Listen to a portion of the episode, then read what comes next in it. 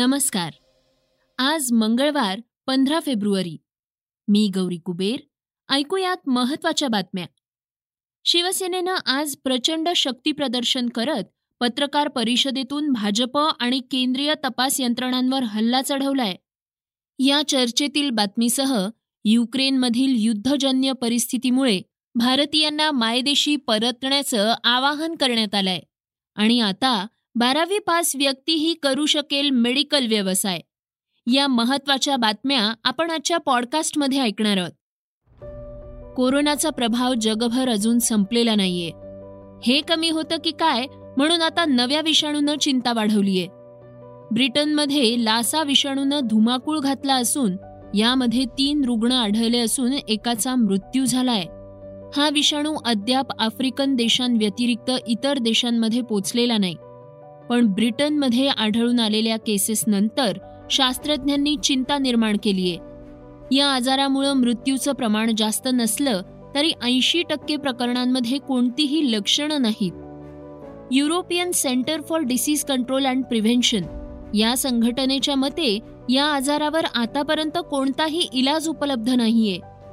काही रुग्णांमध्ये गुंतागुंत निर्माण होऊन त्यांना रुग्णालयात दाखल करावं लागतंय. यामध्ये मृत्यूचं प्रमाणही पंधरा टक्के आहे. गर्भवतींना या आजाराचा जास्त धोका आहे. लासा फीव्हर म्हणजे काय? आणि तो कसा पसरतो ते ऐकूयात. या आजाराचा विषाणू पहिल्यांदा एकोणीसशे एकोणसत्तर साली नायजेरियातील लासामध्ये आढळला होता. यावेळी या आजारानं दोन नर्सेसचा मृत्यू झाल्यानंतर याची नोंद घेतल्या गेली होती. उंदरांमुळं हा आजार पसरतो. या आजाराला Nigeria Guinea Sierra Leone Liberia इथं महामारी म्हणून घोषित करण्यात आलं होतं. उंदरांचा मूत्र आणि विष्ठेमुळे किंवा त्यांनी दूषित केलेल्या खाद्यपदार्थांवर लासाची लागण होते. जर या आजारानं ग्रस्त व्यक्तींच्या संपर्कात दुसरी व्यक्ती आली तर त्यालाही हा आजार होऊ शकतो. केंद्रीय आरोग्य मंत्र्यांकडून कॉस्मेटिक अँड ड्रग्ज कायद्यात बदल करण्यात आले आहेत. आता बारावी उत्तीर्ण कोणतीही व्यक्ती मेडिकल उपकरणांच्या खरेदी विक्रीचा व्यवसाय करू शकणार आहे. यापूर्वी या कामासाठी फार्मसिस्टची पदवी आवश्यक होती. मात्र आता यासाठी या पदवीची किंवा परवाना काढण्याची गरज भासणार नाहीये. यासाठी केवळ वैद्यकीय उपकरणांच्या विक्रीसाठी नोंदणी करावी लागणार आहे. नियमांमधील नवी सुधारणा काय आहे ऐकूयात. केंद्रीय आरोग्य मंत्रालयानं सन दोन हजार सतराच्या नियमांमध्ये बदल करून परवान्याशिवाय वैद्यकीय उपकरणं खरेदी आणि विक्रीला परवानगी दिलीय मात्र यासाठी किमान एक वर्षाचा अनुभव असणं गरजेचं आहे. कोरोना महामारीच्या काळात वैद्यकीय उपकरणांचा अभाव पाहायला मिळाला होता. त्यामुळं उपचारांशी संबंधित अनेक समस्या निर्माण झाल्या होत्या. याचा फायदा घेत मोठ्या प्रमाणावर बनावट उपकरणं बाजारात आली होती. इतकंच नव्हे तर अनेक छोट्या छोट्या वस्तूंसाठी मनमानी दर आकारण्यात आले होते. या नव्या नियमांनुसार आता नोंदणीनंतर डायग्नोस्टिक ऑक्सिमीटर इन्फ्रारेड थर्मामीटर आणि पीपीई किट यांसारख्या गोष्टी कोणालाही विकता येणार आहेत. वैद्यकीय उपकरणांच्या निर्मितीत जगभरातील टॉप ट्वेंटी बाजारपेठांमध्ये भारताचा समावेश होतो. कोरोनाचा प्रादुर्भाव कमी होत असताना लग्नसराईवरील बंधनही कमी होऊ लागली आहेत त्यातच अमेरिका आणि रशियामधील संघर्ष आणि आंतरराष्ट्रीय बाजारातील दरवाढीमुळं सोन्या चांदीच्या दरात वाढ झालीये. त्यामुळे चार महिन्यांनंतर सोन्याचे भाव पन्नास हजारांच्या वर पोचले आहेत येत्या काळात हा दर छप्पन्न हजारांवरही जाऊ शकतो. गेल्या सहा दिवसात सोन्याच्या दरात दहा ग्रॅमसाठी दीड हजार रुपयांची. तर चांदीच्या दरात किलो मागे दोन हजारांची वाढ झालीय. यामुळे सोन्याचा दर प्रति दहा ग्रॅम पन्नास हजार सातशे रुपये तर चांदीचा दर प्रति किलो पासष्ट हजार पाचशे रुपयांवर गेलाय. मार्च महिन्यापासून लग्न सराईचा मोसम सुरू होणार आहे.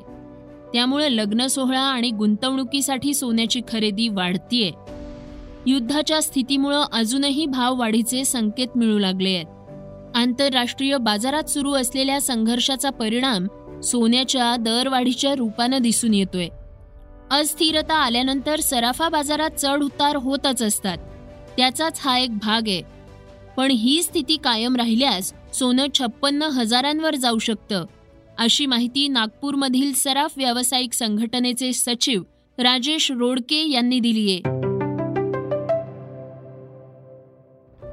युक्रेनमध्ये सध्या प्रचंड अस्थिरतेची स्थिती असून रशियाकडून युद्ध छेडलं जाण्याची शक्यता खुद्द युक्रेननंच व्यक्त केलीये. या पार्श्वभूमीवर युक्रेनमध्ये वास्तव्यास असलेल्या भारतीयांना सुरक्षेच्या कारणास्तव मायदेशी परतण्याचं आवाहन भारतीय दूतावासानं केलंय. इथल्या भारतीय विद्यार्थ्यांनी काही काळासाठी मायदेशी परतावं. तसंच इथल्या भारतीयांनी युक्रेन अंतर्गत सर्व प्रकारचे अनावश्यक प्रवास टाळावेत. तसंच त्यांनी युक्रेनमधील आपल्या वास्तव्याबाबत भारतीय दूतावासाला माहिती द्यावी. यामुळं दूतावासाकडून भारतीयांना सर्व प्रकारची आवश्यक सुविधा पुरवण्यात येईल असंही या संदेशपत्रात म्हटलंय.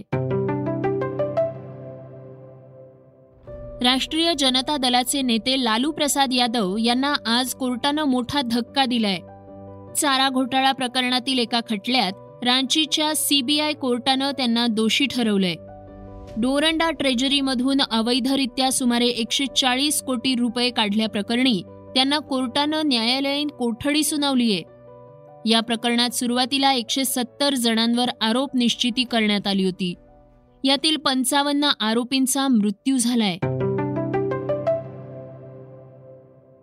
संसदेतील सर्व प्रकारच्या कामकाजाचं थेट प्रक्षेपण करणाऱ्या संसद टीव्हीचं युट्यूब अकाउंट गुगलनं बंद केलंय. नियमांचा भंग केल्यानं ही कारवाई करण्यात आल्याचा संदेश युट्यूबवर येतोय. हे अकाउंट बंद केल्यानं आता इथले नवे जुने कुठलेही व्हिडिओ पाहता येणार नाहीत. या कारवाईमुळे खळबळ उडालीये. यावर संसद टीव्हीनं स्पष्टीकरण दिलंय. संसद टीव्हीच्या युट्यूब चॅनलशी पंधरा फेब्रुवारी रोजी रात्री एक वाजता काही घोटाळेबाजांनी तांत्रिक छेडछाड केली. घोटाळेबाजांनी या चॅनलचं नाव बदलून इथेरियम केलं होतं. त्यानंतर संसद टीव्हीच्या सोशल मीडिया टीमनं तातडीनं यावर काम करून पहाटे पावणे पाचच्या सुमारास चॅनल पूर्ववत केलं. असं केंद्रानं स्पष्ट केलंय.